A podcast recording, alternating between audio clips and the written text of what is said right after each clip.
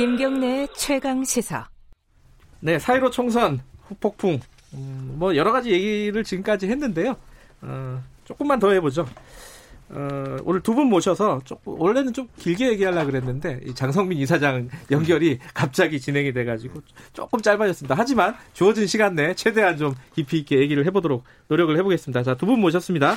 먼저 윤태곤 더모아 정치분석실장 안녕하세요. 안녕하십니까. 그리고 엄경영 시대정신연구소장 안녕하세요. 안녕하십니까. 네. 어, 소장님은 많이 화제가 됐더라고요. 이번에 총선 끝나고 180석을 물론 뭐 그렇게 예측하신 분들이 다른 분들도 있기야 하겠지만은 이렇게 좀뭐 이름이 알려주신 분들 중에는 거의 유일무이한 부분이 아니신가 180석을 맞히셨어요. 그래갖고 엄문어? 네. 엄문어라는 그런 별명도 얻으신 것 같은데 어떻게 예상하셨길래 그렇게 정확하게 예측을 하신 겁니까? 어, 서 뒷걸음질 치다가 쥐를 밟은 격인데요. 예. 어, 지난 총선 결과 예. 하고 이제 유권자 지층 분석 어, 그동안 쏟아져 나온 여론조사 결과들을 종합해서 음. 그러니까 추산한 게 대략 맞아 떨어진 것 같습니다.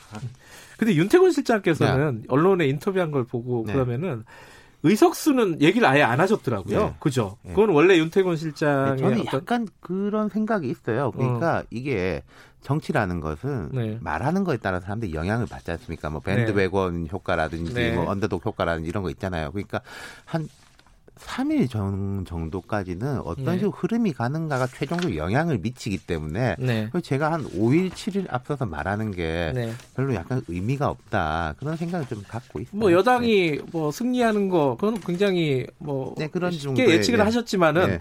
의석수를 얘기 안 하는 걸 보고 아 원래 소신이 그런 건가? 그뭐 원래 개인적인 음. 자리라든지 이런 데서는 하는데 이제 공적인 자리에서는 조금 예. 개인적인 자리에서 맞추셨어요? 음, 뭐.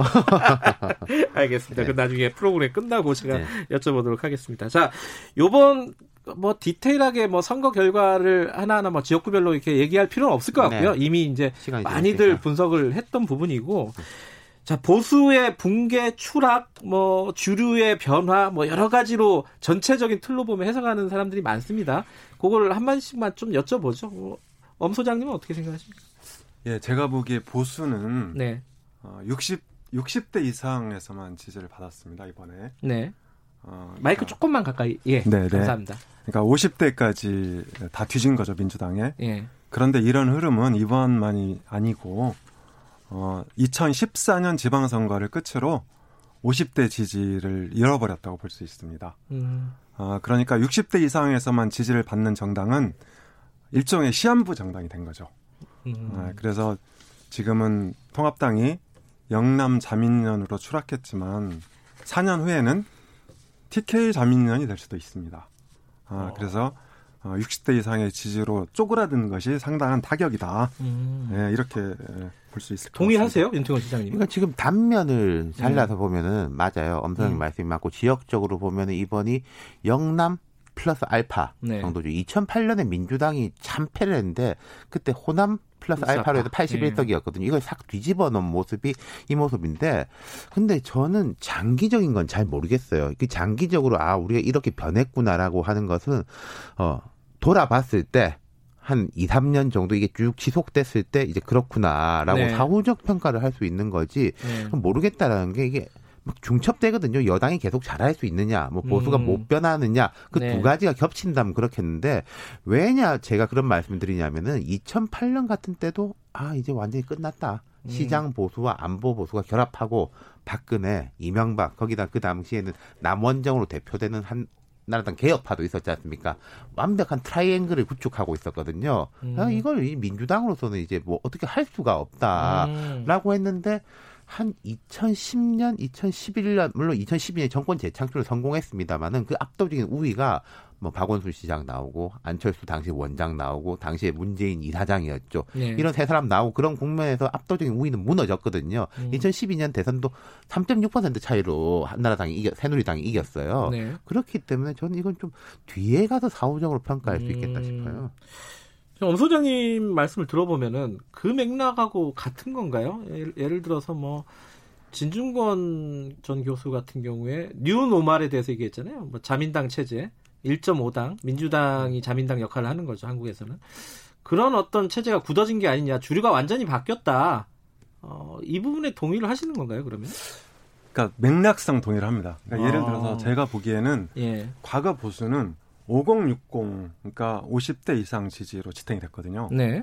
그리고 민주당은 상대적으로 40대까지 지지를 많이 받았죠. 음. 그런데 이 흐름 이런 흐름이 무너진 게 어, 2016년 총선입니다. 어, 2016년 총선에서도 예측이 틀려서 여론조사 기관과 언론사들이 망신을 당했는데 이때 50대 지지를 보면 국민의당과 민주당, 음. 그러니까 범진보로 분류되는 정당들이죠. 네. 어, 이게 50대가 더 많아졌습니다. 2016년 총선에서 최초로. 어, 그리고 어, 이런 흐름이 2017년 대선, 그리고 2018년 지방선거까지 이어졌고, 이번 총선에서도 이어진 음. 것이죠. 그래서 이거를, 어, 뭐, 과거의 어떤 틀로 해석하기보다는 네. 새로운 유물, 그러니까 범진보 쪽으로 역 기울어진 운동장이 형성이 음. 됐다. 음. 저는 이렇게 보고 있는데 뭐 또 모르죠. 한 3, 4년 지난 후에 음. 아 그때는 이랬었다. 이렇게 다르게 해석될 소지도 있을 것 같긴 합니다. 이게 네. 저는 엄 소장님 말씀에 이제 기본 동의를 하면서 다른 방향에서 말씀을 네. 드려보자면은 자민당식의 이제 1.5당 체제라든지 과거에 우리나라는 이제 보수가 주류고 네. 뭐 민주당이라든지 진보 진영은 이제 비주류라고 했는데 두 가지 조건이 필요한 건데요. 주류는 말 그대로 뭐 좋은 방향이든 나쁜 방향이든 사회를 이끌어 나가야 되는 겁니다. 비전을 제시하고 그러니까 보수가 옛날엔 보면은 산업화라든지 경제 정책, 외교 안보에 대해서 앞서고 이끌고 나가고 네. 진보는 거기에 대해서 비판하고 뭐 대안까지도 아니고 비판하고 수정하는 역할이었는데 지금 민주당 진영이 그 선거에서는 아주 탁월하지만은 그런 전반적인 그런 부분에 대한 준비가 되어 있느냐 그건 제가 고기가 약간 갸웃거려져요. 음. 이번 총선 기간에도 보면은 어 통합당 심판해야 된다. 뭐 음. 처음에는 이제 탄핵을 막아야 된다. 이런 식으로 이제 진행을 했던 거거든요. 음. 역공형 정치라는 거죠. 그리고 음. 또 자민당식 1.5당 체제 장기 집권이 가능하려면은 자민당은 개파가 나뉘어진 정당이에요. 그게 네. 오히려 강점이거든요. 개파의 교체를 통해 가지고 정권 교체 욕구를 충족시켜 주는 거죠. 이게 이명박 정부에서 박근혜 정부로 정권이 이제 재창출될 때 사람들이 정권 교체라고 인식했던 게 그 강점이거든요. 네. 근데 지금 민주당은 이게 지금 강점입니다만 저는 위기 요인으로도 보이는 것이 단일이 되오지 않습니까? 음, 완벽한 단일이 음. 되어 있는 거죠. 그런 단일 대우로서는 오히려 영속성이 낮을 수가 있다. 그러니까 음. 어떻게 민주당이 좀 건강하게 분화를 할 수 있느냐 이것도 네. 하나의 요인일 거예요. 알겠습니다. 이 두 분 말씀이 맥은 비슷한데 조금 뭐 뉘앙스 다릅니다. 이건 청취자 여러분들이 들으면서 어, 비교해 보시면 굉장히 좀 재밌는 분석일 것 같습니다. 좀 구체적인 얘기를 각 당별로 좀 해보죠. 먼저 어, 미래통합당 지금 총선 끝나고 수습이 잘 안 되고 있어요. 김종인 위원장 한이 많이 가지고 지금 계속 시간 끌고 있는데 어떻게 될까요? 이게 좀 전망 오늘 좀 전망하는 시간이니까 뭐 몇 석을 맞춰달라 이거는 이 정도는 아닌데 지금 상황이 좀 예측이 저는 좀 어려워요. 정치에 그렇게 밝지 않아가지고 엄 소장님은 어떻게 예측하십니까? 앞으로 민주 아, 미래통합당의 이 뭐 행보라고 행보라고 할까요? 네, 어, 미래통합당이 역대급 패배를 당한 후에 네. 김종인 비대위 체제를 두고 어, 논란이 확산하고 있죠. 네. 어, 이, 그니까 앞으로 전망을 해보라면 어, 제가 보기에는 김종인 카드에 대한 네. 어, 반대가 점점 불거질 가능성이 크다고 생각합니다. 어, 김종인 위원장은 일단 별명이 여의도 차르 아닙니까? 차르죠. 예, 예. 차르에서 연상되는 어, 강압, 독선, 그리고 강력한 리더십, 음. 뭐또 경제 민주화라는 이제 상징적인 그런 음. 키워드도 갖고 계신데요.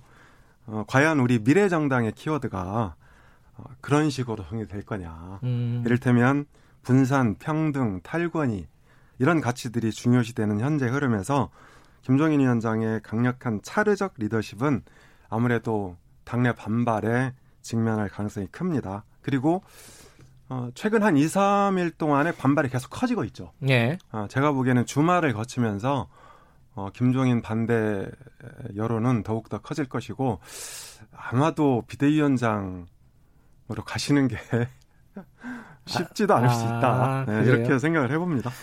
저는 이제 흥미를 위해서 또 음. 조금 다른 각도로 보자면 맞아요. 평화 분상과 이런 식으로 가야 되는데 제 느낌에는 그거를 가기 위한 중간 단계로서는 뭔가 권위가 필요해 보인다라는 음. 거죠. 지금 이제 통합당의 인적 구성이나 이런 뭐 대, 그러니까 통합당을 보면은 한 대선 주자급으로 네. 묶이는 사람이 있고 대표급으로 묶이는 사람이 있고 원내 대표급으로 묶이는 사람들이 예. 있지 않습니까? 선두라든지 영향력으로 볼 때 그분들이 전면에 서가지고는 당장 그렇게 가기가 어려워 보인다. 네. 그러니까 평화와 민주를 위해서 는 중간 단계로서의 권위가 필요한 시점 음. 아닌가 전반적인 인식이 조금 그러한 것 같아요. 이게 김종인이냐 아니냐를 떠나 가지고 음. 그런 것들 그리고 이제 이 흐름이 우리 방송에서도 이야기한 것 같은데 음.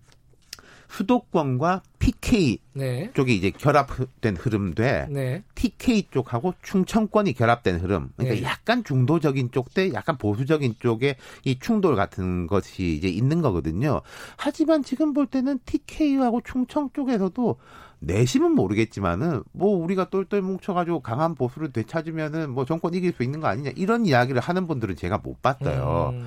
그렇기 때문에 김종인이냐 아니냐보다는 어쨌든 좀 그런 쪽 수도권과 PK 쪽에 힘이 실리는 쪽으로 가지 않겠나 음. 그런 느낌. 그러니까 해요. 강력한 리더십 이런 것들이 필요한지 아닌지에 대한 의견은 조금 다르실 수 있는데 지금 현실적으로는 안 될 것 같다 주말 지나면서 뭐 윤태훈 실장께서는 어떻게 그러니까 예상하세요? 그 되게 안 좋아진 게 워딩 두 가지였거든요. 정권하고 무기한. 무기한. 예. 뭐 정권은 그럴 수 있는데 무기한이라는 단어가 되게 안 좋죠. 뭐냐면은 원래는 이제 7월 달에 이 당이 이제 전당대회를 하는데 그렇다면 이제 5월부터 비대위 출범 아니겠습니까? 음, 네. 그럼 5월부터 해서 7월 달 전당대회 하면 그 두 달 동안은 전당대회 관리하는 건데 그냥 네. 새 원내대표가 비대위원장 하면 돼요. 네. 그러니까 김종인 위원장이 7월 전당대회를 하면서 나를 부르는 건 말이 안 된다. 네. 저는 그 합리적이라고 생각해요. 네. 그렇다면 뭐 연말 그런 이야기도 나왔었는데 그게 아니라 뭐 대선 후보를 만들고 대선 때까지 이렇게 하면은 그 음. 그 당들은 받아들일 수가 없죠. 홍준표 네. 뭐전 대표 같은 사람이 처음에 긍정적이다가 돌아선 것이 그런 이유 때문인데 네. 그 중간에 접점을 찾는다면은 김종인 음. 체제가 출범할 수 있을 것 같고 찾으려고 계속, 하고는 있는 것 같아요. 네, 계속 네. 뭐 무기한이다라고 하면은 계획을 세울 수가 없지 않습니까? 음. 언제는 전당대회를 한다라고 해야지 계획을 세우는데 네. 무기한이라고 하면 어려울 거고요. 민주당 얘기 자 어, 지금 민주당 얘기는 어, 180석 어, 개헌 빼고 다 할 수 있다. 네. 뭐 이런 얘기가 있고 지금 첫 번째 시험대에 올라간 거는 긴급재난지원금이고 그리고 갑자기 터진 변수는 오고돈 시장입니다. 사퇴를 한 오고돈 시장. 뭐 여러 가지 얘기들이 좀 복잡하게 얽혀 있는데 하나하나 따져보려면 지금 하루쯤 걸릴 것 같고 음. 각자 좀 민주당의 전망을 좀 큰 틀에서 좀 듣고 한두 마디 더 하고 마무리하죠. 그 엄 소장님 먼저 좀 얘기해 주세요. 네. 어, 저는 민주당이 역대급 승리에도 불구하고 아직까지는 상황이 안정적으로 관리되는 것 같다. 큰 음. 틀에서 어, 일단 이렇게 평가하고 싶고요. 네. 어, 이해찬 대표가 최근에 음, 열린 우리 아 열린 우리당이죠. 어, 열린 우리당 교훈을 말한 적이 있는데 아 예전에 열린 우리당 그렇죠, 예, 그렇죠. 예, 예. 그러니까 2004년 예. 152석을 얻었던 그때 네. 총선이죠. 예, 이런 얘기를 했다고 합니다. 어, 당시에 당선자 대회에서 어, 님을 위한 행진곡을 불렀답니다. 어, 그래서 이 노래, 그러니까 운동권 노래죠. 네. 이 노래가 열린 우리당을 망치게 한 최초의 그 계기였다. 아, 이렇게 이제 평가를 하면서 당선자 전원에게 편지를 보내서 어, 낮은 자세 그리고 어, 열린 우리당 실패 교훈을 얘기한 적이 있죠. 음. 어, 전 그런 면에서 어, 아직은 민주당이 180석을 얻고도 네. 어, 상당히 어, 안정적인 관리를 하고 있다. 아, 일단 이렇게 평가를 합니다. 그 네. 그게 님을 위한 행진곡 노래 자체를 폄하하는 건 아니죠, 그죠? 아, 그렇죠. 그렇죠? 아, 뭐저 좋아하는 노래인데. 네, 그 청취자분들이 또 오해하실까봐. 이건 이제 청와대에서 네. 불렀거든요. 네. 그래가지고 그때 이제 긍정적으로 볼 때는 아 주류가 바뀌었다라고 음. 하는 거고 이제 부정적으로 볼 때 이게 뭐 운동권들이 나라 뒤집냐 이렇게 됐었던 거죠 네. 그 당시에 저도 이제 뭐 말씀 동의하는 게 지금 긴급 재난금 지원금 이슈는 뭐 그렇게 어려운 문제는 아닌 음. 것 같고 코로나19가 민주당의 시간에 벌어주는 면이 분명히 있습니다. 그래요. 예, 향후에 음. 한 3개월, 4개월 동안은 다른 뭐 의제가 아니라 코로나19 국난 극복에 집중하자. 이게 뭐 네. 뭐 누가 무슨 말을 할 수 있겠습니까? 네. 야당도 말을 못하고 여당 내부의 여러 생각들도 제어할 수 있는 이제 좋은 기제인데 음. 정말로 이제 뭐 위기라기보다는 시험되는 코로나19가 극복된 이유, 네. 어떤 의제를 던질 것인가. 아까 제가 주류 말씀드릴 때 주류는 끌고 나가고 깃발을 세우고 비주류하고 야당은 거기에 대해 가지고 비판하는 사람이거든요. 네. 그럼 이제 그 뭐 적폐청산이다, 뭐 황교안 심판이다, 뭐 이걸로는 안 된다라는 거예요. 음. 뭐를 세울 것이냐 코로나 19 이후에 그게 시험 될 겁니다. 자, 할 얘기 너무 많은데 다음에 한 번 더 모셔야겠는데 두분 네. 말씀 들으니까 되게 재밌는데 자 오고돈 부산시장 어제 사건이 터졌으니까 한 마디씩만 좀 듣죠 이거는 어 이게 전국에 어떤 영향을 미칠까요? 뭐 다른 것들이 많아서 어, 제가 먼저 어. 말씀드릴까 이건 뭐 그 사건 자체에 대해서는 뭐 언급할 것도 없고 예. 정치적인 것에 대해서면은 PK 민심이 당연하게 안 좋아지겠죠. 그리고 음. 이렇게 함으로써 내년 4월 7일에 재보궐 선거가 실시되는데 네. 원래는 이번 총선부터 다음 대선까지 중간에 큰 정치적 이벤트가 없었어요. 재보선이라는 것도 국회의원 예. 뭐몇 명이 이렇게 뭐 상지되면 같이 치르는 건데 중간 그러니까 문재인 정부 임기 후반에 중간 평가라는 하나가 생기게 만들었다. 아. 지금 영향보다 내년 4월에 가서 정치적 영향이 훨씬 클 겁니다. 음, 그렇게 보세요, 엄 소장님도? 저는 좀 다르게 생각하는데요. 네. 다르게 생각하는 걸 네. 10, 1분만 10분이란다. 어, 네. 어, 일단 그러니까 신속하게 사퇴 의사를 밝히고 네. 어, 민주당에서도 제명 처리와 함께 대국민 사과선을 했죠. 네. 저는 이런 면에서 어, 파장은 상당히 게 줄어들 수도 있다. 다만 음. 총선 이전에 여권과 청와대가 이 사건을 인지하고 있었냐 음. 어, 이런 논란은 있을 수 있습니다. 그러나 음. 그렇지만은 앞으로 이런 일이 반복되지 않는다면 제가 네. 보기엔 뭐 어, 중간 평가 수준까지는 가지 않을 거다. 네. 네. 이렇게 생각합니다. 알겠습니다. 자, 어, 더 듣고 싶지만은 청취자분들도 음. 굉장히 많이 들어와서 지금 듣고 계신데 오늘 여기까지 듣고 다음에 한 번 더 반드시 모시도록 하겠습니다. 두 분 감사합니다. 고맙습니다. 감사합니다. 야, 윤태곤 더모아 정치분석 실장 그리고 엄경영 시대정신 연구소장님 두 분이었습니다.